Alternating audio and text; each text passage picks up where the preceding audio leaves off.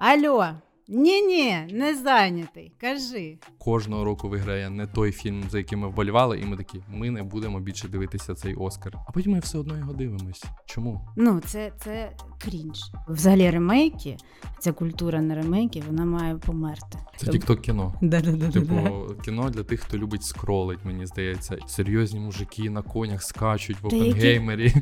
Там не про те кіно. Я розумію, що це не про те кіно, фундаментально. патріархат і коні. Ось, Отакий і, власне, прикол. І власне торт Наполеон краще, ніж фільм Наполеон. Абсолютно. Улюбленіша фраза в коментарях буде, скоріш за все, Інна, що ви його перебиваєте. The Iron Claw – це залізний кіготь, це TikTok е, хітяо. Просто мені Улюблений фільм Адель цього року. Типа, людина отримала Оскар за зітхання на камеру.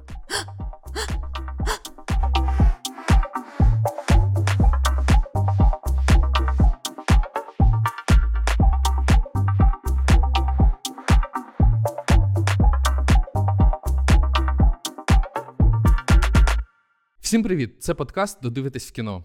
Я Юрій Самусенко. Це Інна Гордєєва. ми кінокритики. Принаймні, ми стараємось ними бути і дивитися кіно і серіали якомога частіше, і писати про них, і говорити про них. І сьогодні ми зібралися для того, щоб поговорити про Оскар! Та Оскар, тому що Точно. Оскар це дуже важлива річ. Люди кажуть, що це дуже важлива річ, але я Люди не впевнений кажуть, в цьому. що це не важливо, що його треба бойкотувати.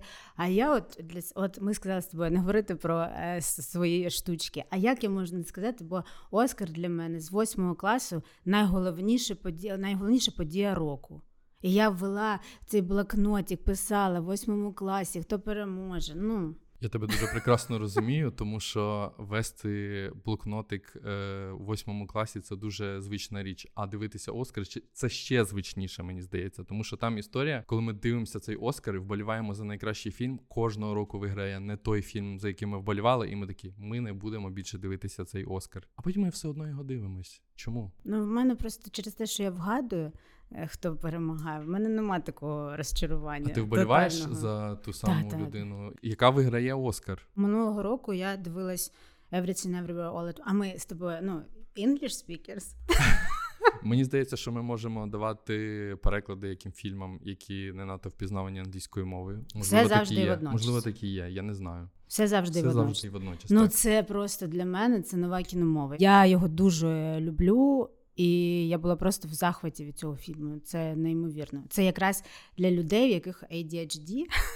А мені здається, тести в інтернеті про мене говорять, ну що це так і є. Це тікток кіно. Типу, кіно для тих, хто любить скролить, мені здається. І це дуже прикольна і показова річ, що він виграв того року. І мені здається, що цього року виграє абсолютно інше кіно. Але про це ми поговоримо згодом. Опенгеймер. Нам варто проговорити, чому наш подкаст називається Додивитись в кіно. Е, бо мені здається, не всі розуміють, до чого це відсилка. А це відсилка до ролика з кінотеатрів, в якому дуже розповсюджене піратство зображене. Але натомість е, цей ролик уже знімають з кінотеатрів, він уже відживає своє, і мені здається, що це те, що е, відбувається з Оскаром. Він Бо з'явились стрімінги, теж тому відживає його... своє. Тому його знімають. Ні, насправді це моя улюблена реклама перед фільмами. Це просто неймовірно. Це... І там, там така страшна, така жахаюча атмосфера, яка ти розумієш, що ну навіть якщо ти прийшов з телефоном, треба його вимкнути. І я загалом про, якщо можна трохи, про Культура. культура, це важливо. Культура е, кінотеатрів і взагалі походу в кінотеатр. У нас люди залишають сміття, в нас люди дивляться в телефон, дивляться, продивляються е, новини в телеграмі, кажуть: Алло, ні, ні, не зайнятий. Кажи. Ну, це, це крінж. Просто крінж. Крінж в квадраті. Це була хвилинка соціального, соціальної, Соціальна реклама. соціальної реклами від Інни Гордєєвої. А, але натомість хочу повернутися до наших баранів про Оскари. Я хотів би, мабуть, почати з того, чи, чому ці нагороди взагалі важливі і чи потрібні вони, як ти думаєш? Мені здається, скільки б ми не казали вже е, років, що Оскар вже не той, все одно, якщо ти актор, акторка, режисер, режисерка, продюсер, продюсерка, тобі хочеться отримати цю нагороду. Ну, це відзнака, яка не старіє саме для творців. І щоб там не казали сноби, все одно хочеться отримати цю відзнаку від своїх же, що тебе визнали свої. Але політика Оскара завжди така, що вона, по-перше, не передбачувана. По-друге, дуже часто там були підкупи е, в історії да. Оскарів. Е, не відкриті, розслідування триває. Але я би хотів, мабуть, сказати про те, що Оскар це щось про додану вартість. Тобто, це коли ти зняв класний фільм, ти хочеш показати його людям, і ти хочеш, щоб в тебе стояла плашка, така, типу, малесенька статуетка, на якій намальований Оскар, і це, начебто, додає тобі ваги і ціни. Е, в твоїй заробітній платі, коли ти знімаєш свій наступний фільм, очевидно, е, або знімаєшся в ньому. І хтось користується цим успішно, а хтось не дуже. І я перед нашим подкастом вирішив подивитися на лауреатів останніх років. І зрозумів одну просту річ. Мені б хотілося просто згадати історію про те, що на Оскарі дуже часто ось ця цінова категорія, цінова політика, вона створює оцей вайб можливостей, і хто як цими можливостями власне користується. Ось, наприклад, Пон Джун Хо, корейський режисер, який зняв паразитів, супер успішний проект. І суперкласний режисер. Суперкласний режисер, це правда. Він того ж року виграв золоту пальмову гілку в Каннах, mm-hmm. найвищу нагороду цього кінофестивалю. І разом з тим, е, коли він виграв цю нагороду, ми про нього, начебто, трошки забули. Де він є, ніхто нічого не пам'ятає. Але він, він знімає, знімає кіно. фільм. Він знімає кіно, це правильно. Він знімає фільм з Робертом Паттінсоном, який вийде влітку. Це буде трилер. І разом з тим HBO у нього купили права, права. на те, щоб він далі продовжував знімати паразитів, якесь переосмислення. Ми не American, знаємо, що це буде. American якийсь version. American version, American да. version. Ну так е, якби корейською мовою кіно було зняте, тому треба його американізувати. І на жаль, не люблю, коли перер... ну, коли взагалі ремейки.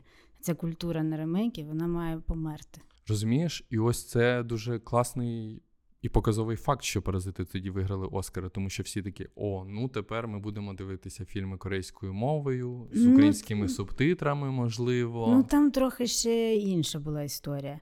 Там же був Трамп, була політика е, щодо іммігрантів, і потрібно було щось зробити. Це те, це як відбиток поп-культу в поп-культурі. І тому ще він ж взяв іноземний, іноземною мовою і е, найкращий фільм. Тому... Як ти ставишся, до речі, до цього, що фільми іноземною мовою і найкращі фільми вони якби пересікаються, і була така історія на Оскарі, що красуні і чудовисько mm теж номінували як найкращий фільм і найкращу анімацію. Yeah. І я такий, так чому okay. не номінуємо анімації, типу, взагалі і постійно? Начебто красуні і чудовисько це найкраща анімація всіх часів і народів? Nope. Чому? Чому? Um, я Важко важко відповісти, тому що мені здається, все настільки суб'єктивно, як Оскар. Він дуже суб'єктивний. Е, як на мене, сама церемонія, як вона народжувалась на початку, вона відображала певні настрої суспільства. І зараз, насправді, як би то не було дивно, все одно Оскар відображає певні зміни в суспільстві. Просто це дуже довго. І це ну, це дуже довго. Ці всі сноби переймають, що ці білі білі кіноакадеміки старі, е, яких там 70%, е, вони довго розуміють, що е, жінки-режисерки теж знімають кіно. що важливо. Вони іноді згадують про це, да, а потім забувають, да. а потім знову згадують. І я такий. Клас. Грета Гервік цього року. О, Це моя біль. Е, Але ми мій... повернемося до да, ми повернемось. І і мені здається, що мій біль. Да? Мій біль теж. Да. Насправді. Е, І якщо ми говоримо саме про Оскар, ну пам'ятаєш, там в перший рік були найкращі титри. Ну, це ж теж це теж дуже прикольна історія, що вони відображали і відчували, що відбувається в кіноіндустрії. Угу. Але потім вся друга половина ХХ століття, наче ми даємо своїм. От з ким ми дружимо, тому ми даємо. Скільки Мартіну Скорсезе не давали Оскара, не давали номінації. Це ж е, скільки Крістофера Нолану Крістофер Нолан це, це мій біль. Так, це, до речі, такі режисери, які знімають таке, як сьогодні прийнято казати, татове кіно, яке, Мгм. типу, воно хороше, у мене до нього взагалі немає ніяких претензій, але це таке кіно, яке сподобається твоєму татові саме через те, що воно побудоване на якихось старих наративах. Тобто, типу, там вбивство під класичну музику, там Ролінг Стоун грає у Мартіна Скорсезе, у Крістофера Нолана це там серйозні мужики на конях скачуть в Та які Опенгеймері. Там не про те кіно. Я розумію, що це не про те кіно, але після Барбі е, Опенгеймер виглядає як кіно, яке от прям супер чоловіче. Мені Воно здається. фундаментальне. Це ми тепер чоловіче кіно так називаємо. А, Фундаментальне. патріархат і коні. Ось, і власне- прикол. І власне через це це кіно і потрапляє на Оскар, тому що мені здається, цього року, та й всі попередні роки, це підсумок, а не задавання тренду. І це показує насправді, як жила індустрія протягом року. Погоджуюсь з тобою. Хоча мені здається, саме попереднім фільмом, е, переможцем е, минулого року, вони все одно наважились е, відзначити цю стрічку. Зламати стереотипи. Зламати стереотипи. Для бо того, є підтверджувати Бо є Фабельмани, да, Баншині Шеріна, Мартін Макдона. Це надзвичайний драматург. І це кіно не для всіх. Сті- Стівен Спілберг знімає. От давай, до речі, поговоримо про Фабельманів. Ну, трохи. Бо я просто в захваті від того, якщо б, наприклад, я би про себе змогла зняти фільм там в свої 80 років. То це були фабельмани. Це були б ну, бо я, я просто бачила себе в цьому фільмі. От як я з дитинства там дивилась фільми, як я не могла спати, думала про це. І наскільки для мене Smart Decision да, зробив Стівен Спілберг, що він не віддав комусь. Е, Зробити про себе байопік. Він сам про себе зробив байопік. Це прикольно. В своєму стилі, як він хоче, додав Девіда Лінча. Ну це теж, типу, як фішка. Ну він може собі це дозволити. Абсолютно. І я думаю, що Мартін Скорсезе і Крістофер Нолан, коли ми говоримо це про їхнє татове кіно, це саме те, що режисери можуть собі дозволити знімати абсолютно будь-яке кіно, яке вони захочуть.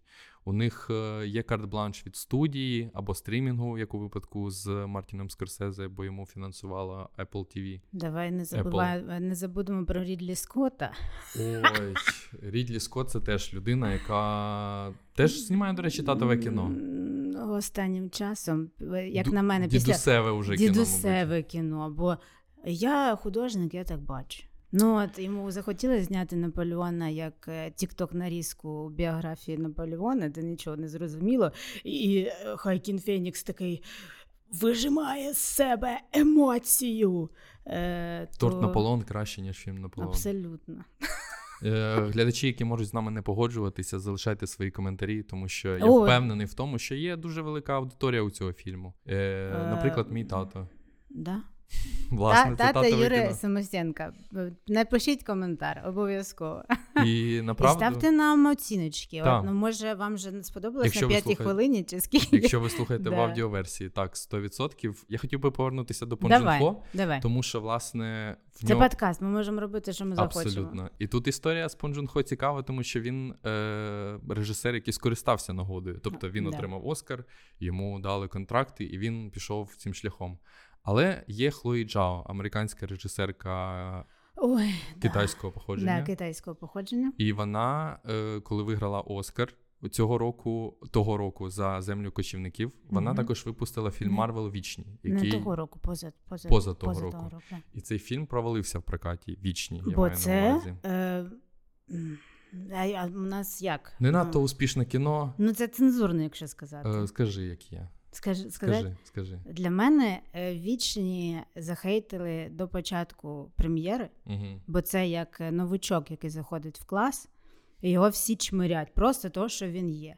І через те, що це не надто типу прикольне кіно, і там взагалі немає Хлої Джао, нуль просто відсотків. Тому її просто ну, втоптали в землю. Хоча, якщо б не казали, що це е, Хлої Джао, Угу. то в принципі ну, у нас весь такий Марвел. Поїсти попкорн, е, попити напій, все. Ну, Ну. і ще раз сходити в туалет. Повернутись, все побачити, все встигнути. І таке, ну супер. Ми для Марвела зробимо окремий подкаст, тому що я впевнений, О, що да. це дуже широка тема, на яку можна поговорити. Я загалом просто любила Марвел. Це знаєш, як До того, як прийшла Хлої Джао. Ні, ні, як, е, е, як закінчилась війна нескінченності. Загалом я просто це як колишній, до якого ти нормально ставишся, а він зараз веде себе як мразь. Тому ми не бачимо на Оскарі ні Марвелів, ні А вони, до речі, а, вони були. жодних проєктів у великих категоріях. Великі категорії фільм. Endgame. Ну, Endgame, я Ну, маю да. на увазі цього року. Цього року а, нічого цього року не було. нема. Завжди, завжди. А прикра... А, це не Марвел, це Sony, бо я просто в, в такому захваті від анімації е, Spider-Man крізь Всесвіт. Так. Це просто я його передивлялась тричі. Він номінований е, Людина Павук, анімаційний, номінований в, е, як найкраща анімація. І VFX. Так, але немає черепашок ніндзя, які створені в дуже схожій манері. Да, а тепер я якраз для тебе підготувала список фільмів, які не номіновані цього року. Але Е, які варто подивитись. Не всі. Не всі. Ти скажеш, всі. які варто, які не варто. Е, не знаю, давай оформимо.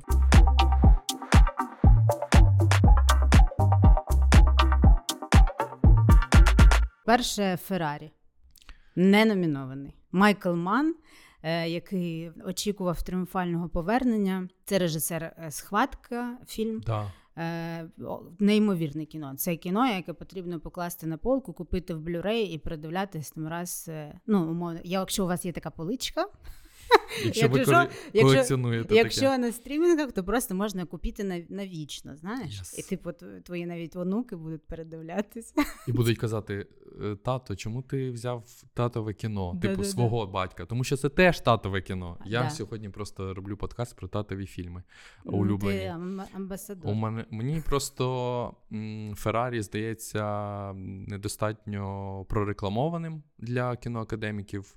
І це теж дуже важлива історія для Оскару, тому що якщо ти вклався в маркетинг свого фільму, ти його показуєш кіноакадемікам на приватних е, показах, як це, наприклад, робила акторка Дженніфер Лоуренс із фільмом Зона інтересів Джонатана Глейзера, який номінований на Оскар то я б тут сказав, що їм не вистачило ні креативу, ні сил і зусиль для того, щоб це зробити. А Девіду Лінчу колись свій час вистачило сісти біля великого бікборда з акторкою е, Лорою Дерн, здається, Лора Дерн, да. і коровою для того, щоб привернути увагу. Це дивно, але, Але це Девід Лінч. Але мені здається, Девід Лінч forever.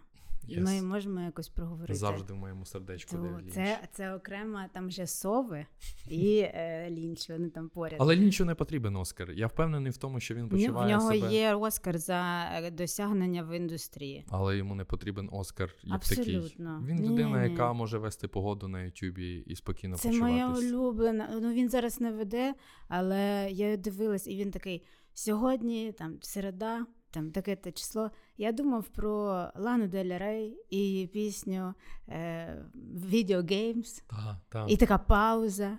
І ти думаєш, ну що він зараз скаже? І він такий: послухайте її. Девід Лінч роздає рекомендації. Це прекрасно, мені Да. здається. На мій погляд, Феррарі не вистачило інтриги в самому фільмі, бо я фанатка Формули 1. От я дивлюсь, і там не, не, до, не до е, фільм про Формулу 1, і не до фільм про е, сімейні ці чвари, е, його приколи, інтриги, розслідування і так далі. І ну, ну чесно, не, на мій погляд, не дотягнув. Але хто я така? Щоб ти не в кіноакадемії, щоб такими Ну, да, поки що. фразами розкидатися і такі, ну.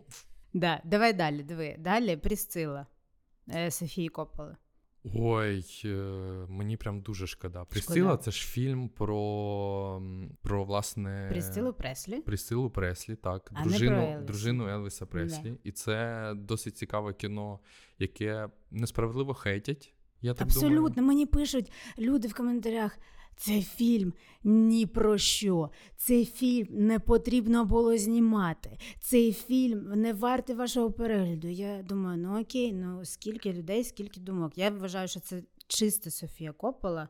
Це вона. Вона завжди викривлює, вона деісторизує події або там якихось певних персонажів. Так, це ж кіно просто про несформовану особистість. Да? І... Про дорослішання. про Вона любить таке.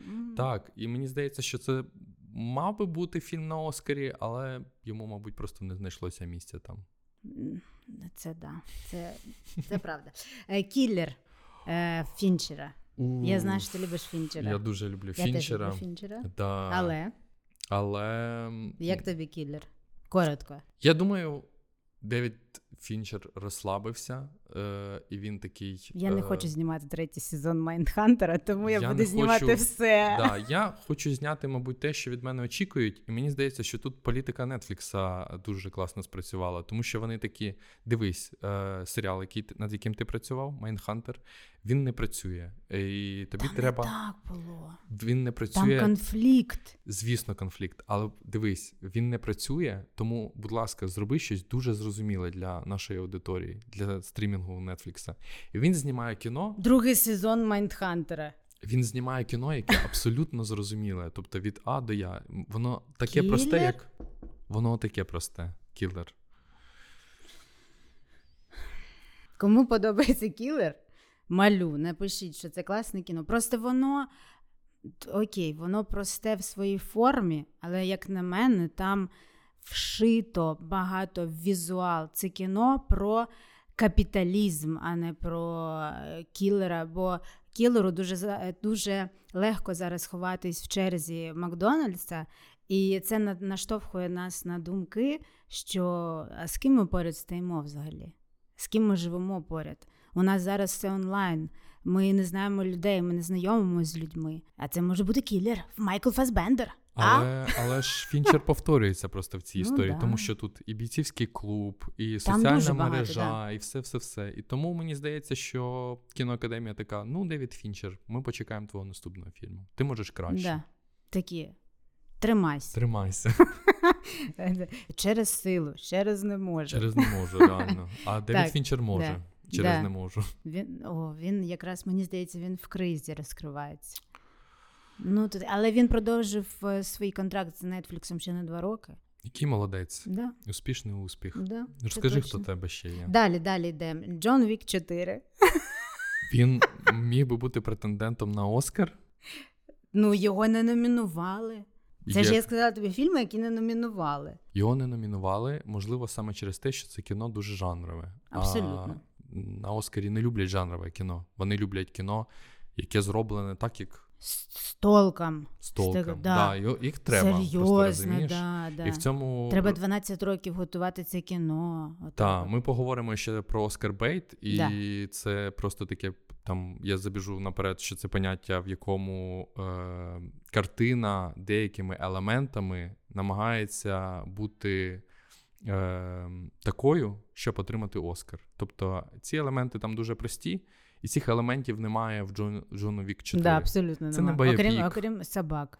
І крім собак, так. ну, собаки, це ж розумієш. Так, далі. Астероїд Сіті. Це моя біль. Мені дуже сподобалось це кіно. Вес Андерсон е, поєднав Барбі і Опенгеймер в своєму фільмі. Я так, тому що в Астероїд Сіті в Опенгеймер є ядерний вибух. Але е, я думаю, і що Вес Андерсон. Так, Вес Андерсон може розслабитися цього року. Зате його номінували на короткий метр, Так. І- який зовсім не зрозуміли люди. Е, Це неймовірна історія Генрі Шугара. Шугара. Е, І це кіно, де це буквальний, буквальна адаптація роз, оповіді. Це я тобі щось скажу. Привіт, Юра. Він йде 15 хвилин. Він пройшов 15 хвилин. Він став. Привіт, Юра. Ну, типу, хай ба. Ну, умовно, умовно. І, е, на жаль, на жаль, е, Астероїд Сіті не номінували. Хоча мав би, ну, хоча б з візуал. М, Чи всі вже настільки такі, ну, це не нове. Це не нове, але е, Вес Андерсон повторюється краще, ніж Девід Фінчер. Да. Мене він розкриває- за це, але що робити? Ні, так я теж так вважаю, бо він розкривається. Чого? О, можна я скажу, а я скажу. Зараз всі тіктокери світу вважають, що вони можуть повторити стиль Веса Андерсона в хвилинному відео. Але... А ви отримаєте Оскар за це хвилинне відео. Та, Ага. Але хвилинне відео і годину так знімати, де в нього прорахований кожен е, кадр, кожен стук серця, кожне слово. Воно в нього це не так то просто. Ні, ми просто постоїмо під музичку з французького вісника, отак посередині постоїмо, потім трохи збоку постоїмо, потім ще збоку постоїмо, потім загальний план. Ой, ми повторили е, стиль Веса Андерсона. Не подобається. Весу Андерсону теж, до речі, не подобається. Да. Ну, Ми, ми тут з ним однакової думки. Е, Далі, е, The Iron Claw, це залізний кіготь, це е, Хітяо. Просто мені... улюблений фільм Адель цього року. Ми можемо про це теж сказати. Це фільм про реслерів, е, про сім'ю, яка е, кожен з них з дітей, там їх четверо дітей, четверо братів. Е, Вони були реслерами, і вони намагались взяти, хтось взяв, хтось не- взяв найвищий е, пояс е, в як важкій вазі. Для мене просто я абсолютно нічого не знала про реслерів, окрім серіалу Glow І фільму і фільму з Мікі Рурком. Так. Е, все. Ну, все, що я, я знала, що там фейково вони всі падають і розбиваються, але насправді за цим є е, дуже драматична історія. І як на мене, вона класна. Проте це люди, які не дивились Мікі Рурка Реслер. І вони такі: О Боже, це найкращий фільм! Це просто класна спортивна драма. Це не найкращий фільм десятиліття. Тому він не номінований Да. на Оскар. А ти дивився це кіно? Е, Ні. я подивлюся його обов'язково. Я мушу глянути все з твого списку. Чекай, зараз ще одне скандальне хіття у Тіктока це Saltburn. Ми це не будемо Що- вирізати. що- Коли я прокашлянувся, що- це була рецензія Да. на Saltburn. Так. Це е, Емеральд Фенел, яка, до речі, була номінована за попередній фільм е, Promising Young Woman. Так, перспективна дівчина. Дякую, я просто чесно забуваю Нічого адаптації. Це, е, Я не фабрик і не details, народ, е, вибачте. Це, це, це просто той фільм, який, е, якщо про перспективну дівчину говорити, фільм, який чомусь називають прям профеміністичним і, від, і через це відлякують людей від перегляду цього фільму. Давай не будемо про це. Ми можемо про це окремий подкаст записати, говорити. бо насправді люди не розуміють просто формулювання Але Сол- феміністичне кіно. Це правда. Да. Але Солтберн — це трошки інакше кіно. Його можна подивитися в Україні на стрімінгу Prime Video. Він доступний там. А І це що реклама? Це не, це не реклама, але я впевнений, що всі, хто хотіли його подивитися, вже його подивилися, тому що це реально TikTok хіт, і це багато що про нього говорить, тому що це кіно для покоління Z. Абсолютно. Якщо вам сподобалось, сподобався Saltburn, подивіться талановитий містер Ріплі. Оце Yes. там Джуд Лоу, там Джуд Лоу. Деймон, там оця жінка Айронмена, як її. Гвінет Пелтроу. Гвінет Пелтро. О, до речі, мене так бомбить. Знаєш за що? Що я не- дуже люблю. Не за те, що вона робить свічки вагіни. Це вона молодець, заробляє гроші. А, тому що вона е, отримала у 2004 році Оскар за закоханого Шекспіра. Ти знаєш цей Я прикол? пам'ятаю, так. І це Ну, був це- підкуп, до речі. Це підкуп, це була корупційна схема, але е, який був, як його Штайн? Харві Вайнштайн. Харві Вайнштейн. Фу, я просто хочу, щоб всі забули його ім'я. Це людина, яка не має права існувати в головах людей. От Це продюсер, е, який був замішаний в е, сексуальних скандалах з е, купою Акторка, акторів, да. акторок, І акторок, і акторів, Так. і, з якими він працював. і не всі навіть досі розказали, чому і, ну, всі, там деталі своїх справ. Але Гвінет Пелтроу і закоханий Шекспір, ну це ну крінж. Ну, типу, людина отримала Оскар за зітхання на камеру. І такі, знаєте, ці бровки такі, як бу- будиночком, отак от. І такі, Тут насправді, Оце, чому мені не дають Оскара за це? тут насправді з із Солтберном, мені здається, все досить зрозуміло. Солтберн просто не Так. номінований на Оскар саме через те, що в кіноакадемії сидять старі чуваки, які Білі американці. Ні, не це, покоління це важливо, за... що вони білі, старі кіношники. так, люди, Які- які голосують за ці фільми. Людина. Е, Так, а як цензурно сказати, займалася сексом з могилою? Це Де, вже тут, де тут цензура? Ну, в Тут якому реченні, в якому слові це, треба занад... запікувати? це занадто Це скандальне, мабуть, речі. кіно, мабуть. Імпровізація Барі Кіогана. Я, до речі, вважаю, що він дуже талановитий актор. Але Він не прям- номінований. Ну нічого, він був номінований минулого року за Банші. Молодець. Далі це фільм, який я не дивилась, але я дуже хочу його подивитись. Це фільм All of Us Strangers. Це з Ендрю Скоттом Ой, і так. Полом Мескалем. Цей фільм не добрався до нашого українського прокату. Його поки що немає на стрімінгах. Е, Цей фільм б'є всі рекорди в Британії, в США. Фільм про двох е, геїв, які зустрілися разом, а потім один із них починає згадувати своє минуле життя. Серйозно, я не знала, я ж не дивилась навіть трейлер. Я розповідаю це так, як я подивився це в трейлері, і що я прочитав в рецензіях, але я розповів його значно гірше, ніж він є насправді, щоб ви розуміли. Тобто, якщо ви фанати Ендрю Скотта і А- Пола Мескаля, Да. Це кіно обов'язкове до перегляду. Ми Е, подивимося да. його, коли воно вийде, і, і скажемо, чому воно не було номіноване на Оскар. Обов'язково подивимось, тому що я фанатка Ендрю Скотта е, не з Шерлока Холмса, а з мого улюбленого серіалу Флібек. І людина, яка сказала е, одну з найнадзвичайніших фраз на телебаченні: Я люблю тебе, це пройде. Далі. Е, Супер Маріо. Я не дивилась. Супер Маріо. Я не дивилась. Я подивився. Мені важко, важко. Я подивився Супер Маріо в кінотеатрі. Луїджі! Маріо! Це Я подивився цей фільм в, в кінотеатрі в Івано-Франківську з купою дітей.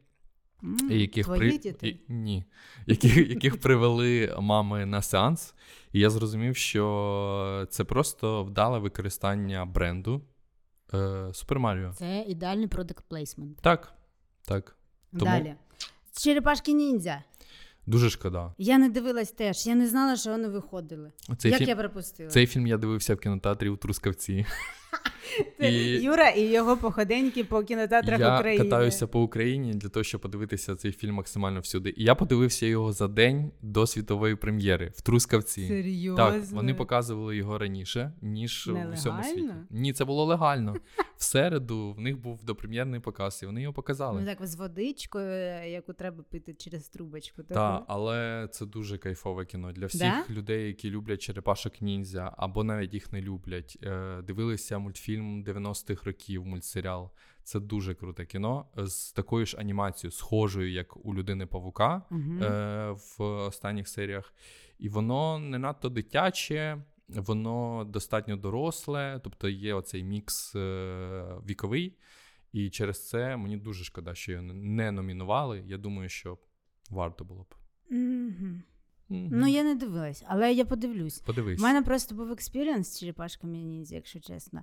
Е, Пару років тому, точніше, напевно, багато років тому, я була в Харкові і я жила там. І ми пішли на... в кіно, і я така, і що кажу: блін, черепашки ніндзя, давай сходимо. І щось ми пішли в 4DX. Е, значить, тут невеличка така е, ремарка. 4DX не, не треба ходити постійно, тому що не всі фільми адаптовані під цей 4DX. Е, фільми, які адаптовані були, я знаю, Аватари, е, е, Хобіти е, і ще якісь. Дай Бог форсаж, знаєш. Фарса, от, форсаж, там, де дуже багато екшену. А коли в е, черепашках ніндзя це просто автоматично тебе постійно лупашать в спину, це взагалі не прикольно, якщо чесно. Тому е, не, ну, ходіть на 4DX, коли ви знаєте, що це таке. Все, я тобі розповіла про всі е, фільми, які не були номіновані, але які були. Е, Могли на... бути претендентами. Могли бути, але не є. Зате вони не номіновані в Золотій маліні. Це теж хорошо. Золота малина це премія е, для най- найгірших фільмів. Да. Е, але як вони вибирають найгірші, ми поговоримо в наступному подкасті.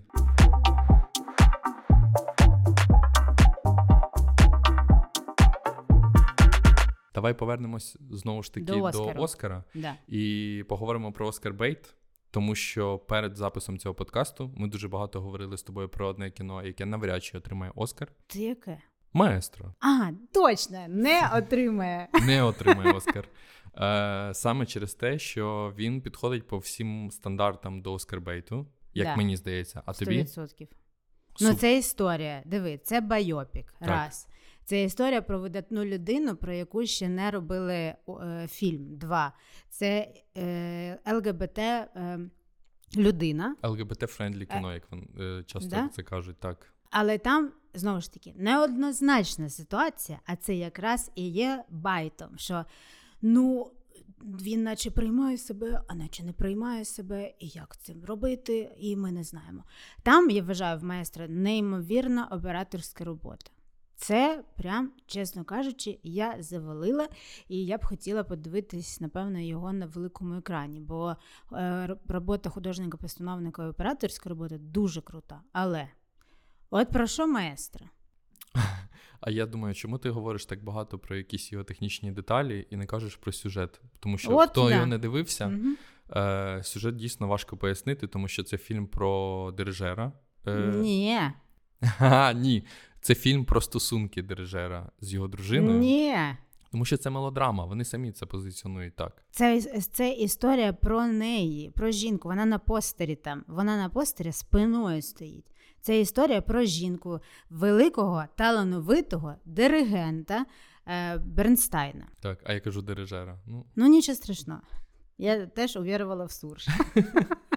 так от, е, і це кіно про неї, як вона. Ну там, там, якщо ти згадаєш фільм, там все одно всі е, нитки такі, знаєш, сюжетні, вони призводять до саме неї. Але ми про неї нічого не знаємо. Нам не розкривають. Керрі Міль Маліган шикарна акторка, дуже крута. Але нам не дають зовсім інформації, що в неї всередині, що вона відчуває. Ну, нуль. Я згоден з тобою, але я думаю, що тут просто треба трошки змістити фокус на те, що сама Керрі Маліган говорила в інтерв'ю про те, що вона не розглядає цей фільм як поепік, що для неї це мелодрама, і що власне вони використали історичних персонажів як тло цієї мелодрами. Мгм. Але я не можу сказати, що стосункам. Дійсно, стосункам у цьому фільмі присвячено дуже багато часу для того, щоб можна було назвати його дійсно мелодрамою. Але там є один класний кадр, точніше сцена. Так, Шість хвилин, де він диригує е, симфонію. Так, Це е, неймовірно. Бредлі Купер диригує 6 хвилин Да. е, симфонію, і він говорить про те, що він тренувався 6 років для цього. Да. Він Це- ще каже, що він з дитинства мріяв стати диригентом. Це правда. Да. Але е, А ти- уяви собі людину, яка 6 років тренується диригувати одну композицію. І Звісно, не кожен день, а з якимись перервами. Але мені здається, що це така сама легенда, як е, те, що Том Круз виконує сам свої трюки, прям всі трюки свої. Тому що страхова, ну, більшість. страхова б йому не дозволила так багато. Ти знаєш цих історію трюків. про Тома Круза? Мою улюблену історію. Розкажи. Мет Деймон. Ну, це, Мет Деймон, ви ж його знаєте, да. Е, На одному з шоу розповідав про Тома Круза, що в них була вечеря. І Мет Деймон каже: Том, а ти правда справді виконуєш всі твої свої трюки самостійно? Він каже: Да, слухай, я вже 5 років. Просто я не можу, я хочу зробити один трюк, і мені всі мої страхові агенти кажуть, що не можна. Мені мій моя людина, яка виконує за мене трюки, які я не можу зробити, каже, що це дуже небезпечно. Що я зробив? Я змінив страхову компанію і звільнив цього, цю людину. І він просто найняв нову людину. Це з Бурж Халіфа, е, сцена з місія нездійснена. 5, 6. шість. Вони в мене Я- вже перемішались да, усі в голові. Теж, мене теж. Але е, я забула, що хотіла сказати. Е, Що він змінив страхову компанію, і то, власне, да. типу, дозволило йому виконувати Да. трюки. Так, страхову компанію і людину, яка виконує, допомагає йому виконувати трюки. Ну розумієш, просто історія Бредлі Купера в тому, що він, е, він байтить на Оскар. Тобто він цією історією намагається типу, привернути більше уваги до фільму, що він старався. І видно, що він старався. Як, І Як актор? як актор він дійсно класно спрацював у цьому фільмі. Ну, це його другий фільм. Але це не зрозуміло про що це кіно. Не зрозуміло, але другий фільм. І ми теж говорили до подкасту про те, що у наших розмовах ми присвячуємо маестро дуже багато часу. Да. Надто багато, щоб Щоб- про нього говорити насправді. Абсолютно. І Я думаю, що ми можемо повернутися власне до Оскар Бейту з іншого боку, тому що дійсно Слухай, ну Оскар Бай... Так, це кажи, кажи. моя, е, значить, улюбленіша фраза в коментарях буде, скоріш за все, Інна, що ви його перебиваєте. Е, вибачайте, просто з'явилась думка. Так от, е, про О- Оскар Бейт. М, Богемна рапсодія. Оскар Бейт. так, але це теж боєпік в Ну, свого роду. І так. він створений про одного музиканта. Е, Ти не скажеш якого? Я не скажу якого. Е, Фредді Меркюрі. Е, І він теж, власне, зроблений по схожим Так Та- це і є Оскар лекалам, тому що там, до речі, як і в маестро, є фізична трансформація героя. Тобто, Так. завдяки гриму він перетворюється в Фредді Фредді вони це люблять. Вони Дуже люблять. Люблять дуже, коли змінюється е, крашиха, яка за Україну за нас стоїть. Джесіка Честейн отримала зараз е, така християнська євангелістка. Не згадаю. Я, я не пам'ятаю теж, як називається Е, цей фільм. ті- ті- ті- да, не, не. Неважливо. Але вона там теж змінювалась фізично за допомогою гриму, і що їй дали Оскар. Ну, яка молодець. Молодець. Ні, всі молодці насправді. Ми мало хвалимо людей і фільми, так я вважаю. Крім Рамі Малика, який отримав Оскар як Фредді Меркюрі. Ну ладно, ну боже. Ну, а потім дай... знімався у Джеймса Бонда. Оце Да. якраз ця історія, що знаєш, не користуються своїми е, скілами і можливостями, які дає їм Оскар. Я тобі зараз розкажу. Але ось Да. ми повернулися до Хлої Джао, коли ми пам'ятаєш, згадували її. Я такі е, крючки розставляю. Да-да-да. І Хлої Джао, е, яка отримала Оскар за землю кочівників. Е, серед наступних проєктів просто серіал, про який мало що відомо, матеріалісти. Серіал? Так, вона знімає серіал. І е, Може, вона заробляє гроші. після того, як вона отримала Оскар, вона просто зняла маленький короткометражний фільм, який ніхто не бачив, і ролик для Діабло 4. Ти розумієш, наскільки це треба бути е, не знаю, не в Ем. тонусі для того, щоб брати Може, такі вона в себе не вірить. Знаєш, синдром самозванця це дуже неприкольна штука. В її захист я хочу сказати, що Diablo 4 класна гра, і це був класний ролик. Просто це для кого було зроблено? А, я думала, це парфюм. Ні, це відеогра. Але Дябло 4. Дябло 4 звучить як парфюм, це правда. І от, власне, мені здається, що оці Оскар Бейти вони не допомагають людям. Ти вважаєш, що земля кочівників це Оскар bait? Ні, от земля кочівників Ну, ні. от. Але- вона, вона може бути тою людиною, яка скоро зніме Оскар bait, розумієш? Скоріш за все, скоріш за все, щоб Ось. повернутись в течію У форму. Да. Е, хотіла розказати за режисера, який скористався можливостями. І я тобі розповідала цю історію, а зараз розповім всім. Значить, Йоргос Лантімос, неймовірний режисер, грецький режисер, цього року зняв Poor Things, бідолашні створіння. Е, поговоримо ще про нього. Але в чому він скористався можливостями? Коли він знімав е, свої фільми в Греції, потім перевіз все в Лондон і е, знімав Лобстера, перший англо- англомовний фільм, і вбивство священного оленя. І він зрозумів, що ну збирає він статуеточки свої, але бюджету не вистачає. У нього є ідеальний просто сценарій Poor Things, але його ніхто не хоче брати. Тому Йоргас Лантімос бере і робить фільм Фаворітка, який я називаю Війна за клітор. А що?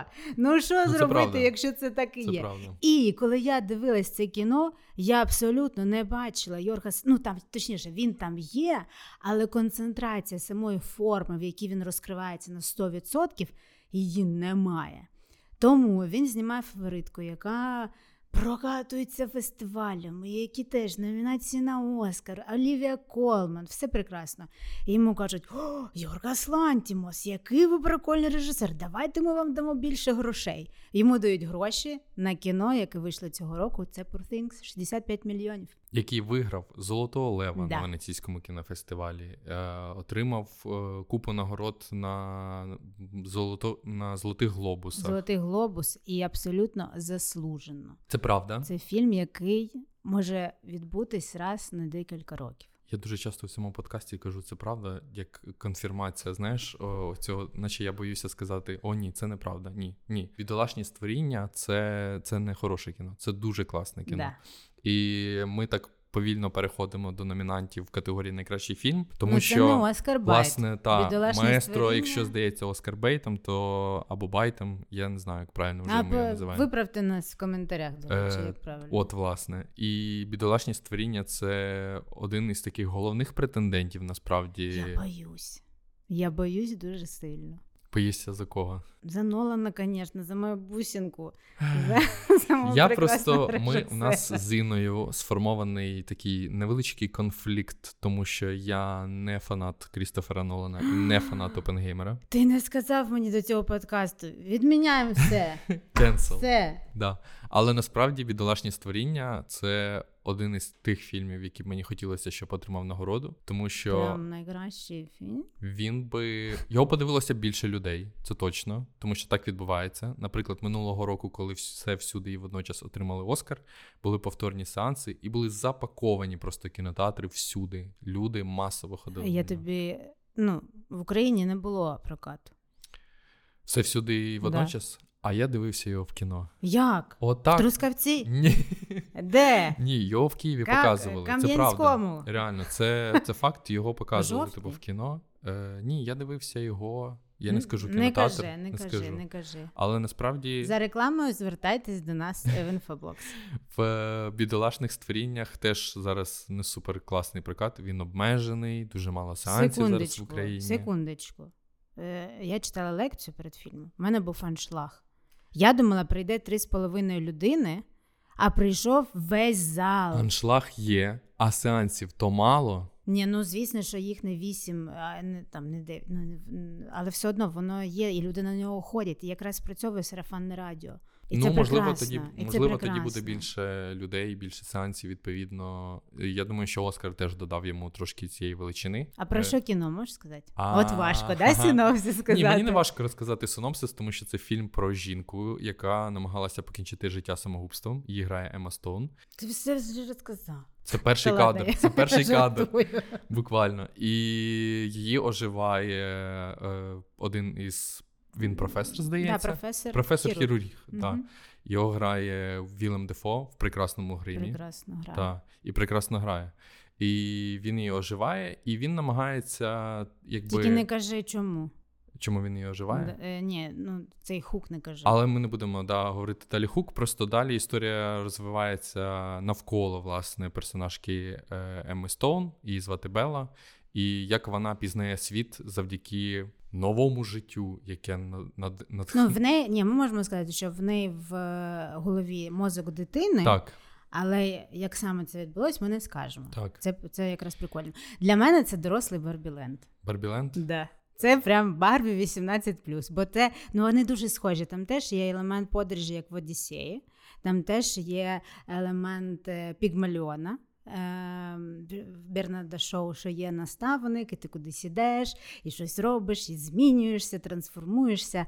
Але в, е, в ну от нормально. Але в Барбі немає елементу ем, сексуальності. Ага. Бо це дитяче кіно. Ну, Ой. е, не дитяче, а воно без подразників, щоб, звісно, ох- охопити всю аудиторію, чим вони і зайнялись, звісно. Ну так, це А Things бідолашне там створіння це 18 доросле кіно. only. Не беріть своїх е, батьків, якщо ви планували з ними йти, бо буде дуже Незручно. Незручно, так, м'яко кажучи, я би сказав. Але Ну, може, в когось відкриті відносини з батьками. може, знаєш, відкриті відносини з батьками, ти береш чужих батьків. І типу, от, твої батьки не ображаються на те, що ти і взяв. вдома ви з батьками дивитеся Солтберн, а в кіно ви дивитесь бідолашні створіння з батьками. Блін, це, це прекрасно. звучить як ідеальні відносини Прекрасно. з батьками. Знаєш, Прекрасно. пропрацьовані такі з психотерапією. Так, ми дуже довго зупинилися на бідолашних створіннях, хоча справедливо. Ми навіть нічого не сказали про нього. Там декорації живі, це не CGI, воно все побудовано. І якщо вам буде здавати, що ой, якась зеленка неприкольна, не, щось, щось не таке. Е, Неорганічне, справжнє, щось не таке справжнє. Це все декорації, щоб підкреслити е, ляльковий світ е, цієї Белли. I'm Bella Baxter. І дуже, і, дуже, і дуже класно, що е, вийшло інтерв'ю Йорга Салантімоса з Арі Астером. Е, це Я теж американський режисер. А ми не який- можемо казати, це класний е, проєкт. Це класний проєкт. Directors on Directors. Так, а, і в цьому інтерв'ю Арі Астер описав світ Йорга Салантімоса як фабрика чизкейків. Тобто ти Да. заходиш туди, і ти такий вау, це реально справжній, е, справжня шоколадна фабрика Віллі Вонки. Але це не був просто чизкейк. Він там додав, що типу з грибами чизкейк. А. Бо це ж магічний реалізм, і все таке е, його хочеться і помацати, і воно. І Лантімос він одночасно зрозумілий і незрозумілий, і в цьому його фішка. Так, мені за це він подобається, що він стає більш глядацьким. Тобто, якщо раніше його важко було зрозуміти, треба було прямо розшифровувати його. Після фаворитки він додав дуже багато гумору в свої фільми, а в бідолашних створіннях цього гумору ще більше, мені Да, здається. це дуже смішне кіно. Дуже смішне кіно. Я можу просто на цитати розібрати. Бат, блад, бат. Якщо б, чесно сказати, я б знімалась, ну я б знімалась, от я така акторка голівудська. Мені здається, це найжаданіша роль для кожної жінки. І Емма Стоун як ніхто зробила цю роль неймовірною. Тому мені здається, її не перекладають. Там багато причин, бо мало хто з акторів дубляжа, у нас вони класні, ми їх поважаємо, але все одно мало хто може відтворити цю акторську групу. Вона не тільки в візуалі, вона ще й в аудіалі також. І я вболіваю за Ему Стоун на Оскарі, бо вона номінована як найкраща акторка. Угу. І там ще є Ліла Гладстоун. Ось ми яка... так повільно переходимо до фільму да, Мартіна Скорсезе. Яка теж крута. Як на мене, не вона, е, точніше, не Лео Ді Капріо створив е, цей фільм, а саме вона створила. Вона такий магнетизм, вона прям така відьма. Але. Ну, якщо по-чесному порівнювати, а не брати карту першої жінки індіанського походження, за що ну, класно, вона отримала золотий глобус, і вона дуже класно промову сказала, що чому я перша, типу, і це все важливо, це все дуже круто. Але якщо чесно порівнювати перформанси, Емма Стоун, Меріл Стріп. Молодшого віку, так. Е, Майбутнє. Так, я думаю, що у Лілі Гладстоун, яка зіграла в вбивцях квіткової повні, е, дуже великі шанси на Оскар. І... Але невеликі шанси на Оскар у Мартіна Скорсезе з його новим фільмом. Mm-mm. На жаль, на жаль. На я жаль... люблю цього дідуся. Так, це хороший дідусь. Але насправді вбивці квиткової повні, який е, прийшов в кінотеатрах не так давно, насправді, якщо ви дивитесь цей подкаст, коли він тільки-тільки вийшов. Е, Розкажи про що це кіно. Раз я розповідав про що бідолашні створіння. Я, скоріш за все, знову зайду здалеку, тому що це кіно е, про поселення осейджів, куди приїжджають е, білі американці. І працюють там на них. Тобто там трохи була змінена сама класова система, що білі люди працюють на індіанців. Половини були дуже багаті на землях Осейджі знайшли нафту. І в нас є е, головний геро, головна героїня, як на мене, все ж таки, це Лілі Гладстон, але е, там є Роберт Де Ніро, прекрасний дідусь, який хоче заграбастати і контролювати все, як це роблять білі. Старі американці. У нас сьогодні щось багато про них, знаєш. Оскари, ми, але, ми але про Оскари. Є, вони є, да. І, звісно, з'являється його племінник Леонардо Ді Капріо, який, якого видають заміж за цю жінку, і якимось містичним образом багато цих індіанців гине. Угу. І там є детективна історія, і драма, але. Е, як на мене, фільм Мартіна Скорсезе «Вбивці квіткової повні надзвичайно важливий, бо до того настільки великі режисери не брали цю тему, бо вона неоднозначна, бо вона складна, це треба мати сміливість. Але в фільмі є фінал, там, де виходить Мартін Скорсезе. Угу. І це не спойлер, не переживайте. І як на мене, це ідеальний е, прийом, який показує, що він не говорить, що це вони винні. Це от білі американці, вони хотіли володарювати і всіх підкорювати. А він і на себе він, а він і на себе бере цю відповідальність, що і я таким був, бо він і знімав фільми про гангстерів, і теж романтизував е, всю цю індустрію е, бандитизму в Америці і так далі. Тобто він там робить коментар про те, що ми споживаємо контент розважальний, хоча коли він заснований на реальних подіях, то це дуже чутливі історії. І тут я би хотів додати е, дуже поширений, е, поширену новину в медіа, коли тільки оголошували номінантів на Оскар це те, що український фільм «20 днів у Маріуполі номінований на найкращий документальний фільм. І тут цікаво взагалі поспостерігати за тим, чи виграє він чи ні. Він виграє. Давайте він... так. Якщо він виграє, от кожен, хто дивиться цей подкаст, задонатить по 25 гривень на ЗСУ. Вау, ну да. У нас буде з вами таке парі. Якщо не виграє, теж задонатить.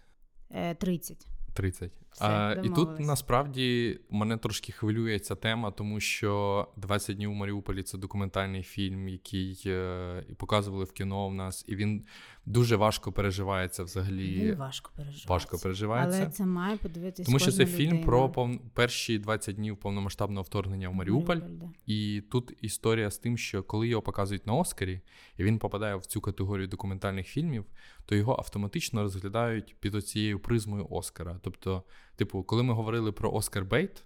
про те, що неодмінно має бути, знаєш, у фільмі е, зачеплена тема геноциду, наприклад. А в 20 днів в Маріуполі це точно фільм Слухай, про геноцид. Ну, вони в минулому році віддали Навальному, то вони мають відмолювати свої гріхи ще, я не знаю, 10 років. От, і власне, е, я думаю, що це дуже круто. Оце якраз Oscar bait. От Навальний, не хочу, прям запікайте це слово. Це Oscar bait. Оце історія. Ми зробимо фільм, і його він переможе на Оскарі. І мені не дуже подобається ставити таку ремарку, що це історичний момент, що український фільм отримає Оскар. Я думаю, що це е, хороший, е, хороша можливість розказати світу ще раз, нагадати про те, що коїться тут у нас. І я думаю, що от фільм Мартіна Скорсезе, от його коментар цей про те, що ми дивимося на кіно як на щось розважальне, коли всередині нього лежить велика травма, наприклад, одного із народів з поселень Осейджів, зокрема, як у цьому фільмі, то у Маріуполі не захована жодна трагедія. Вона показана з дуже великою відвертістю і щирістю. І мені здається, що режисер Стислав Чернов, який є також і фотографом, і журналістом Associated Press, який з командою робив цей фільм. Мені дуже хочеться і віриться насправді, що він візьме Оскар, вийде на сцену і скаже якісь слова про це. Я вчора. Ну, я людина, яка дивлюсь максимальну кількість фільмів. Я вчора вирішила подивитись фільм документальний, е, який називається Американська симфонія. Він теж номінований в найкращий документальний фільм. Це фільм про е, Джо Батіста. Це музикант. Угу. І ну, класне кіно. Але як можна порівнювати? І ти кажеш, ну, оця ремарка щодо історичних е, подій. Для мене це 20 днів в Маріуполі це не просто кіно. Це відбиток страшної реальності, відбиток страшних злочинів, які е, зробила і робить да, надалі Росія проти України. І це кіно, яке залишиться в історії. Ну тобто, це не, не тому, що. Е, історичний фільм, а тому, що наші діти, наші онуки будуть дивитись 20 днів в Маріуполі, це ну, в будь-якому 100%. випадку. І не мають права просто не дати Оскара цьому фільму. Не мають права. Я поїду, виколю всім очі. І заборонюємо дивитись фільм. Я тобі теж передам щось. Ну це ну як? Ну як Джо Батіст прекрасний музикант, але ну серйозно. Розумієш? Джо тут... Батіст, який шукає музику. Він шукає музику, він такий, музика вона приходить, вона приходить самостійно. Ніхто не робив симфонії. І і тут, ну і 20 днів в Маріуполі пологовий будинок е, і так далі. Це не порівнянні речі. Якщо б можна було б створити окрему номінацію під е, це кіно, я не знаю, вони б мали це зробити, бо інакше. Я якраз подумав про те, що це теж може бути ем, з 20 днів у Маріуполі. Мені здається, пояснює, чому власне і Опенгеймер отримає Оскар за найкращий фільм. Я так хочу. Тому що це кіно якраз підсумовує ось цей весь страх, який відбувався протягом е, останніх двох років, а може навіть і більше. Ядерний страх, е, який зображений у цьому фільмі. Ну, мені здається, прям з різних боків. По-перше, буквально, тому що ця історія розповідається про Опенгеймера, людину, від першої яка особи. від першої особи. І е, якби з боку е, про Опенгеймера, людину, яка спроєктувала ядерну бомбу, яка, власне зробила, не знаю, скажімо так, вклад в те, як змінилося м, наше суспільство світ? після 1945 року. І важелі, і важелі влади. Так, мені здається, що це кіно. Чому воно мені не подобається, я поясню. Е, ти знову ти знову не хочеш вибісити? Воно мені не подобається, тому що я не очікував, що протягом трьох годин це буде дійсно розмовна драма, в якій ну, будуть постійно постійно пояснювати і проговорювати дуже багато моментів і деталей, і я не відчув. Ти е, очікував від Нолана е, мімов? Мемов. Я очікував від Нолана, і я їх отримав насправді. Я думаю, що цьому фільму дуже добре допомогла, е, допоміг Барбенгеймер, тому що без нього він би зібрав, мабуть, значно менше грошей і значно менше уваги. Але е, він ну, показує власне зріст суспільства, який в не знаю, проявлявся протягом 2023 року, коли ми не знаю, купували йодит калію, е, читали новини, що ось ось е, бабахне. І... Я вираховувала, якщо буде ядерний вибух, ну чи зачепить мене протягом 8 кілометрів. Але ж ти не знаєш, куди полетить. Ну, бомба. я думала, що от в конкретне місце, і я подумала, ну я не врятуюсь. Да, протигази наші друзі, як то кажуть, ми yeah. це зрозуміли вже 2023 року. І Крістофер Нолан теж це зрозумів. Я читав його інтерв'ю. Секунда, на... я додам. Давай. Додам. По-перше, три роки тому, коли робився сценарій цього фільму, я що я переживала? Я боялась захворіти на ковід і померти на ковід, ну, від ковіду в Києві. Тоді я жила на Сакарках. Дуже я дуже не, влучно. Ну, це, це, так... просто ну, це просто описує, знаєш, що там ніхто не виходив з дому, ці відкривали вікна, там все таке. Крістофер Нолан в цей момент, поки я на Сакарках переживаю, що думаю, що я помру від ковіду, пише сценарій про вплив е, атомної бомби, створення її та це, цього персонажа Опенгеймера. Ну і це не чуйка кінематографічна. Йому він не думав, типу, давно, е, то 12 років, як там Йоргас Лантімас, він не думав екранізувати цю історію. Після Тенета е, Роберт Паттінсон просто подарував йому цю книжку і сказав, що я щось чув, що ви цікавитеся атомною бомбою. Подарував цей, цю книгу, за якою екранізована екранізовано Пенгеймер. Як і... то кажуть, без сутінок не було Папенгеймера. По-любому, ти що? Але, як на мене, це один з найважливіших фільмів сучасності, і нас з тобою розсудить час насправді. Історія. Історія. Хотіла сказати історія, історія ну, скажу час. Але ну, бо не, ну а про що? Ну, ну, і, От 2023 рік, от якщо тебе через 24 роки, наприклад, е, спитають, який фільм був у 2023 році? Що ти згадаєш? Ну, у тебе все одно в перших Барбі. трьох.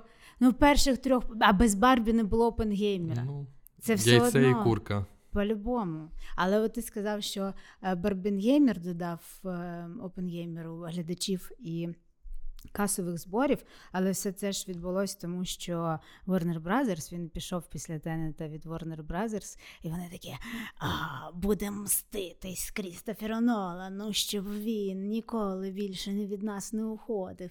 Ну це але тепер, це цікаво. Але тепер він може до них і прийти. Вони ж е, і да. показують Тенет тепер знову в американських да. кінотеатрах ререлізять. Я, до речі, люблю Тенет. Ну ладно, я всі фільми Крістофера Нолана люблю.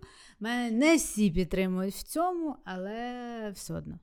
І ти мене не підтримуєш. в Я цьому. не підтримую. Але я не проти того, щоб він отримав Оскар, тому що я не знаю. Мені здається, що у нього все-таки є талант е- розказувати складні історії у Крістофера Нолана. Тобто, ну все ж таки є. Є талант є, просто фільм не мій, розумієш? Типу, Ні, він, окей, він окей. Не... Ну, типу, знаєш, ти такий. Він дуже ну, важкий. Все ж таки, він, він... ну, талановитий. Ні, він талановитий, звісно, але він якби він повторюється раз у раз. І я не бачу в ньому якогось розвитку, як, наприклад, у Йораса Лантімаса, який додає більше гумору, стає більш зрозумілішим. Тобто... А Мет Деймон, персонаж Мета Деймона, це не гумор в Опенгеймері? Я здивований, що Опенгеймер тобі так подобається, що ти, ти готова що? битися на ножах. Я за готова на не те, що на ножах, а на живое ти готова отримати. Тому що я просто я ходила п'ять разів в кіно, і я ще піду, бо він повертається в кінотеатри. Для мене музика, яка, до речі, візьме Оскар ем, як, Людвіг, Людвіг, Людвіг Йорансен. Да, Людвіг Йорансен. Е, я збираю вініл, і я прям чекала два місяці на цю платівку, е, щоб її замовити. І я її прям слухаю. Я думала нещодавно, що я помру від отруєння. ну так, Я так собі думала. І я прям включила музику з Опенгеймера, Думаю, ну якщо я помру, я буду помирати з цією прекрасною музикою.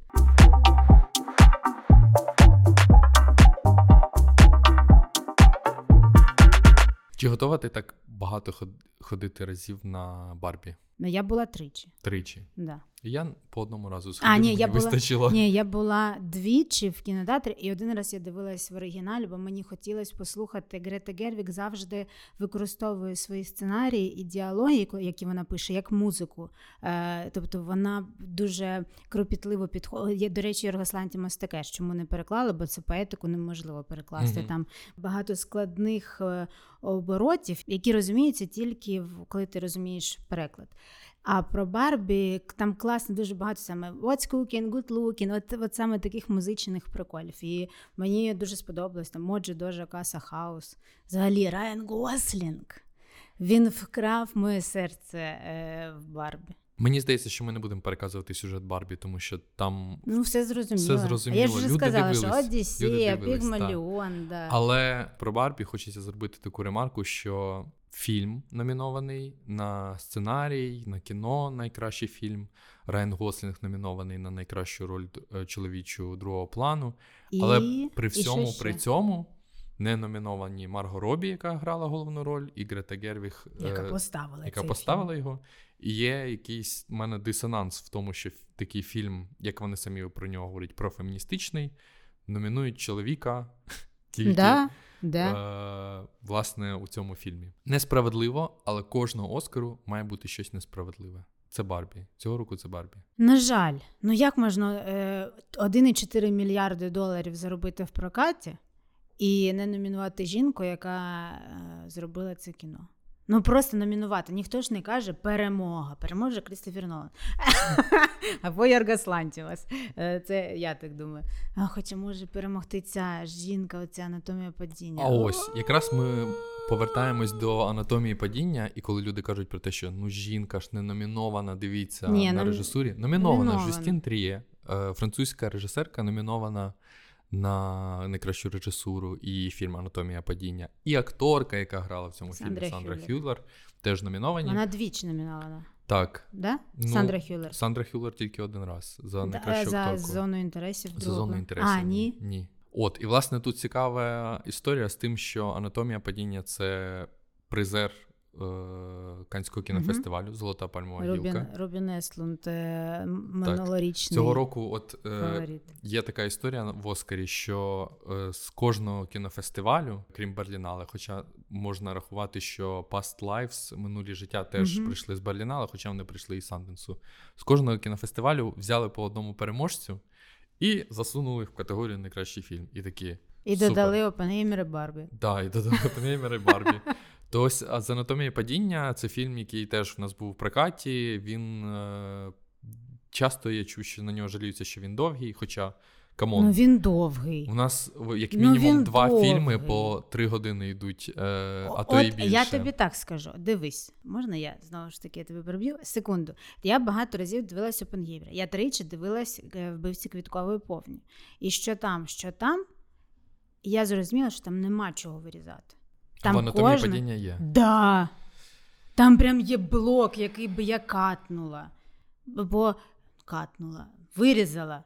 Бо насправді це класне кіно. Ну, я, я тобі вже ми з тобою трохи перекидували словами е, про це. Тому що це кіно, воно працює тільки якщо ти знаєш, що це переможець Кан.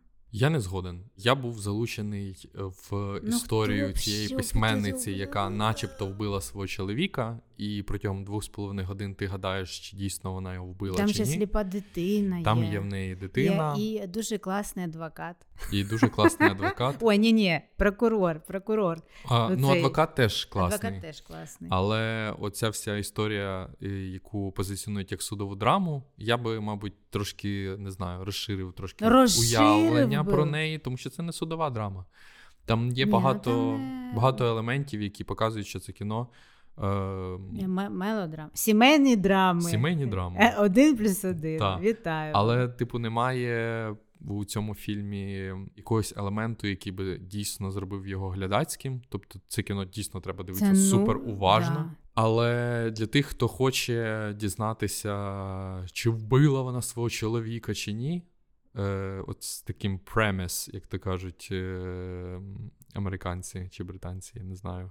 Е, Напишіть, хто каже. та. Але Є в цьому фільмі, мені здається, якась доля е, класності, тому, що він, Він класний. дуже послідовно, дуже так без поспіху намагається розказати детективну історію, яка не хватає ніяких зірок з неба. Ну окей, є в нього золота пальмова гілка, і що ти будеш робити? Але мені це кіно подобається навіть без неї. Ну, ти би подивився, ну ти би подивився Я це би кіно. подивився, а так. всі інші люди цього світу не подивились би це кіно. І не склали б своє уявлення, що Ну, це так. не Ні, насправді я, кіно. я так скажу: за сценарій, е, він же оригінальний сценарій. Так. Я впевнена, що вона забере Жістін Тріє е, за анатомію падіння, бо як сценарно він написан дуже класно. Там теж всі діалоги, всі, там гумору багато, насправді. Ну, типу, чого вартує пісня 50 Цента? Так, так. PMP, це просто супер. Я- Оці, Яка грає на початку фільму, Да, так. да, да. Але все одно, от я з точки зору, я, вона ще режисуру забрала. Угу. Ну, Вона не забере режисуру. Ну, це просто, типу, це хороший номінант. е, Добре, що він є, да. але навряд чи він але щось отримає. може в мене ще працює, працює, спрацювала така штука, як завищення очікування. Я сама всім кажу, і сама от інколи в цю пастку потрапляю. Не, не, не будуйте очікування, бо розчаруєтесь.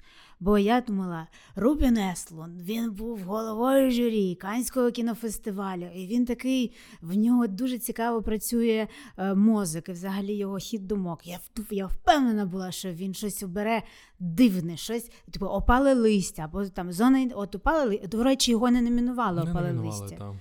Шкода. Мені дуже сподобалось це кіно. І тут вони обирають анатомія падіння. Думаю, боже, яка поетична фраза. Анатомія падіння. І я приходжу, значить, на 9 ранку був сеанс на тижні критики. Чи де? Так. Да. А там ну, буквально, буквально анатомія падіння, прямо з перших кадрів, знаєш. І я така, ну, ну, і якось от не купив мене. Ну, от, знову ж таки, можливо, не моє кіно, хоча я дуже люблю фестивальне кіно. Дуже настрієве, мабуть. Е, Можливо. Дуже багато таких фестивальних фільмів Е, цього року повиходило Напишіть е, нам, якщо ви дивилися анатомію падіння, як вам. Що ви про неї думаєте? Да, тільки чесно напишіть. Е, крім анатомії падіння, був е, ще один фільм, претендент, мені здається, на найкращий фільм якийсь дуже-дуже довгий час, поки не почали роздавати нагороди. Це минулі життя. «Минулі про нього життя». багато говорили. Фільм Студія 24 дуже хороше кіно про жінку, яка Емігрувала. емігрувала в Америку, так, а потім одружилася з американцем. І вона е, зустріла, так сказати, своє дитяче кохання Вона з Кореї. з Кореї, сказав? так, з. Південної Кореї. А, І вона це важливо. І вона зустріла власне кохання свого дитя, дитячого життя, мабуть, так можна сказати. І власне після цього в неї починаються такі бурхливі сумніви всередині себе, чи вона зробила правильний вибір чи ні. І цей фільм мені подобається тим, що це не просто фільм, де чоловік зустрів жінку, потім вони зрозуміли, що вони зробили неправильний вибір, і потім вони все на хеппі-енд перевернули. Ні, це дуже складна дилема. І це мені здається, кіно дуже доросле, воно Дуже не для доросле. підлітків Ну, ну, насправді. ну, ну. І це дуже класно, що студія 24, яка продукує такі дуже дивні фільми, часом просто може піти в хорошу мелодраму, е, під яку можна відпочити, подумати і поплакати. Щодо Past Lives, це дуже схоже за коментарями люди, які подивились на Прісцилу. Цьому фільму нічого не відбувається. Це про що кіно? Про що кіно? Не зрозуміло. Ну, от зустрілись вони. Але я вважаю, що це дуже тонка робота про такі, знаєте, сховані кімнати твого життя, яких ти сам іноді не хочеш відкривати. І от якщо ви відрефлексуєте це кіно і відкриєтесь йому, можливо, для вас відкриються якісь нові сенси. І там ще є вирізана сцена, знаєш, да? Так, Е, Подивіться кіно, а потім подивіться вирізану сцену. Там є е, скріни в інтернеті. Це прям так хочеться трохи плак-плак. Зробити. так, дуже, дуже хороша мелодрама. Якщо говорити не про хорошу мелодраму, а абсолютно інше кіно, Про яку? це зона інтересів. Я його не дивилась. А я подивився. Я тобі заздрю. Е, він виходить в прокат 22 лютого. Я вже е, записала собі save the date, запишіть і ви обов'язково. Це дуже потужний фільм про коменданта Геса, реального, персона... реального персонажа, який живе біля Аушвіца разом зі своєю дружиною і родиною. І події відбуваються mm, там в 43-му році. Да, Дуже хороший район, взагалі, в принципі. Як а близько біля роботи, як то кажуть, е, можна просто перейти. І це кіно створене Джонатаном Глейзером, британським режисером. В нього всього три повнометражних фільми. Це його третій фільм. Е, це з одного боку достатньо артхаусне кіно, але я думаю, що це для того, щоб його подивитися, треба добре підготувати себе, тому що зрозуміло, що це не веселий Що мені фільм. готові? Що мені готуватися? Прыжків довжину? Готуватися до того, що це дуже експериментальний фільм, тому що звук у ньому грає не менш важливу долю, я би навіть сказав, ніж саме зображення, тому що вони записували звук окремо, і він імітує все, що відбувалося в Аушвіці. Тобто це таке звукове наповнення е, болю, страждань. А на зображенні ти не бачиш жодного кадру насилля. Тобто, типу, нічого, нікого Боже, не вбивають в кадрі. Так, можна вже плакати. Можна вже плакати, я, я вже, дозволяю. Я, я, я, вже І дуже круто спрацювала маркетингова кампанія, тому що, якщо ви дивилися тизер або трейлер, це можливо навіть не половина фільму. Тобто, те, що я вам кажу про те, що це кіно про нацистів по сусідству з концтабором, це лише одна маленька частина. Це таке велике ґрунтовне дослідження, е, яке створене Джонатаном Глейзером разом з музеєм е, цього концтабору. І це кіно, ймовірно, не візьме Оскар в категорії найкращий фільм але цілком може взяти в найкращий міжнародний От секунду. Я не дивилась це кіно, я тобі про це казала, коли номінували, е, точніше, оголошували номінантів на Оскар. Я вся, от зараз магічне мислення входить в чат, як магічний реалізм у Йорга Солантімуса. Я не знаю, я прям шкірою відчула, прям у мене мурашки пішли, хоча я не дивилась зону інтересів, я повторю, що він може забирати все. Бо дивись, коли багато номінацій у фільмі, фільмі останні роки вони не виграють нічого.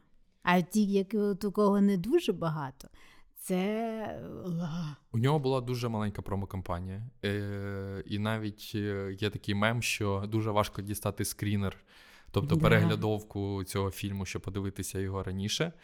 І це кіно не здається, що це фільм про банальність зла, тому що, ну, якби. Е, люди, які проєктують печі і це показують нам на екрані. Ти думаєш, окей, це все дуже страшно і дивно.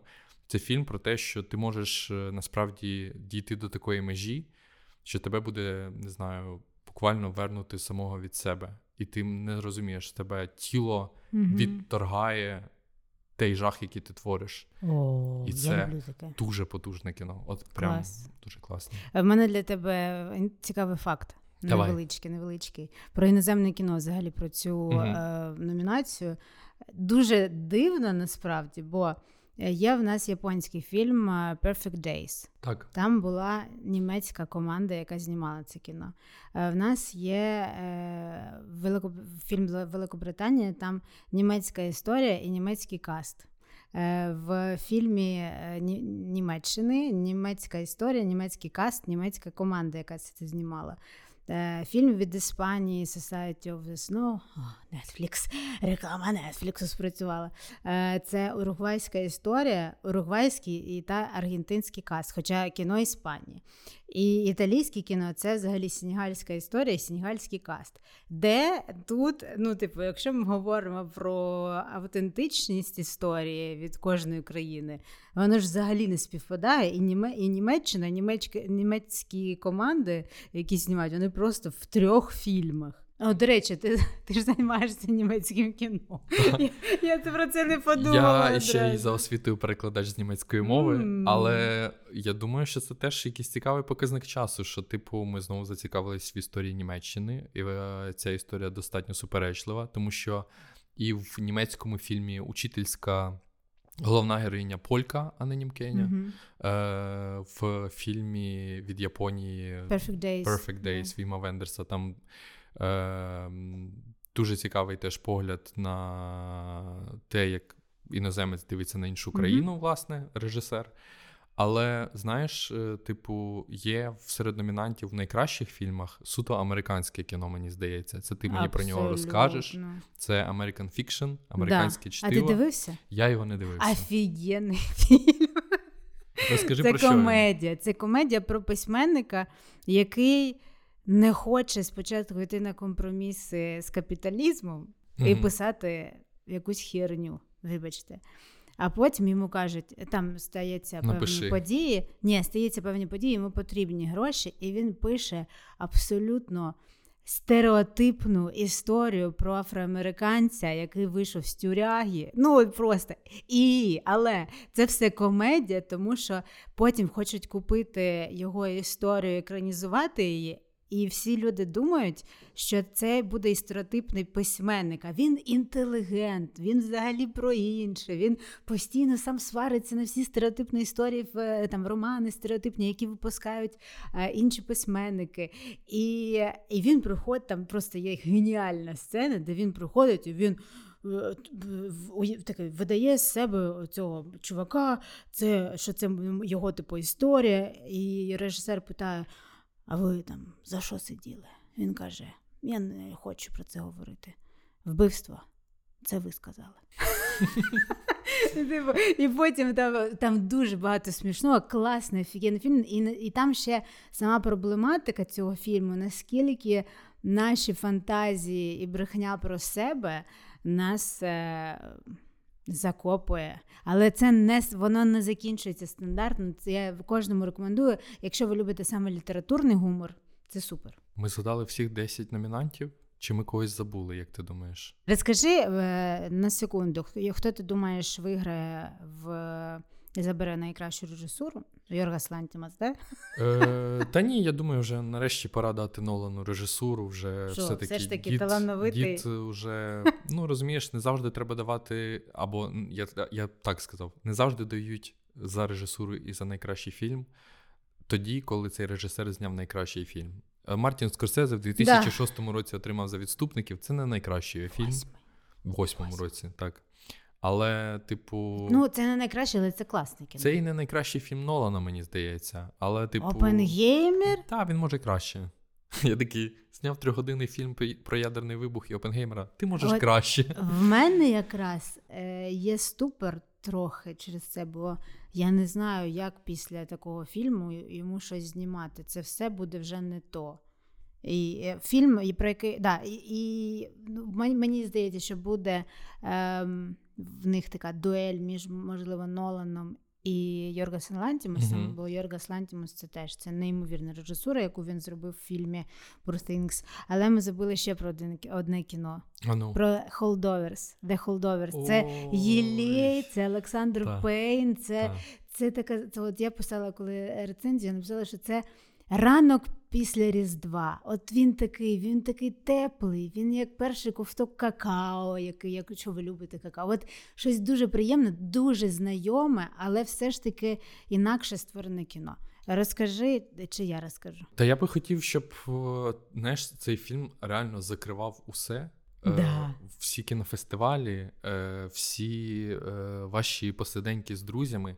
Це дуже приємне, хороше кіно. Про е, зняти на плівку, до речі. І знято того, в щоб- стилі 80-х. Так, років. для того, щоб якби відтворити цей стиль, це кіно про студента, який залишається в університеті під час різдвяних свят, і через певні обставини е, йому доводиться проводити час з недостатньо приємним викладачем, якого грає Пол Джіаматі. Достатньо неприємним. Достатньо я неприємним. Я а для мене він недостатньо приємний, тому що він мені дуже подобається, навіть від початку самого фільму. І він, власне, проводить з ним час. Е- і вони обоє змінюються не через дух Різдва, як це часто відбувається в різдвяних фільмах. Абсолютно. Абсолютно не через це. Це таке дуже добре, миле кіно, і ф- кіно досить достатньо не вистачає, Не вистачає, зараз. не вистачає. Зараз у нас всі герої, Всі супергерої. всі супергерої, всі навіть в якихось драмах, все одно всі хочуть казатись краще, ніж вони є насправді. А в цьому фільму, фільмі все, в принципі, всі, як- які вони є насправді, такими вони і показуються на екрані. І це мені здається резонує з людьми, які дивляться це кіно. Ну не всім потрібно е, кожного дня перемагати себе. Інколи ти просто не можеш перемагати себе, в тебе немає сил. І тоді може допомогти хол- The Holdovers, тому що вони, вони залишені Залишені, перекладаються. так. Да. Тому що це справді дає відчуття, що ти не один. Один плюс один. Прекрасне кіно. Просто через Пола Джаматі е, є і переживання, що Кіліану Мерфі можуть не дати е, головного актора. А, власне, передбачувати Оскар це дуже невдячна справа. Кожного разу ти дивуєшся, кожного разу ти такий, о Боже, чому він, чому вона, і, і так далі. Але Але напишіть своїх е, улюбленців, цього року і фільми, які ви ненавидите, напишіть. А якщо ви думали, що цей подкаст тривав дуже довго, ви ще не бачили церемонію Оскара, тому що вона буде тривати вічність. Інна, дякую тобі за розмову. Дякую тобі. Я вітаю нас з першим випуском подкасту. Додивитись кіно. Е, Мені здається, це і класний старт, і І ви додивитесь назва. кіно якраз І ви всі фільми, кіно, всі фільми. які да. ми вам радили. Тому е, всім бажаємо безпеки. Е, Душевної і фізичної, допомагайте ЗСУ, не забувайте донатити, бо тільки завдяки ним ми можемо взагалі робити те, що ми робимо, і жити е, в Україні. Па-па!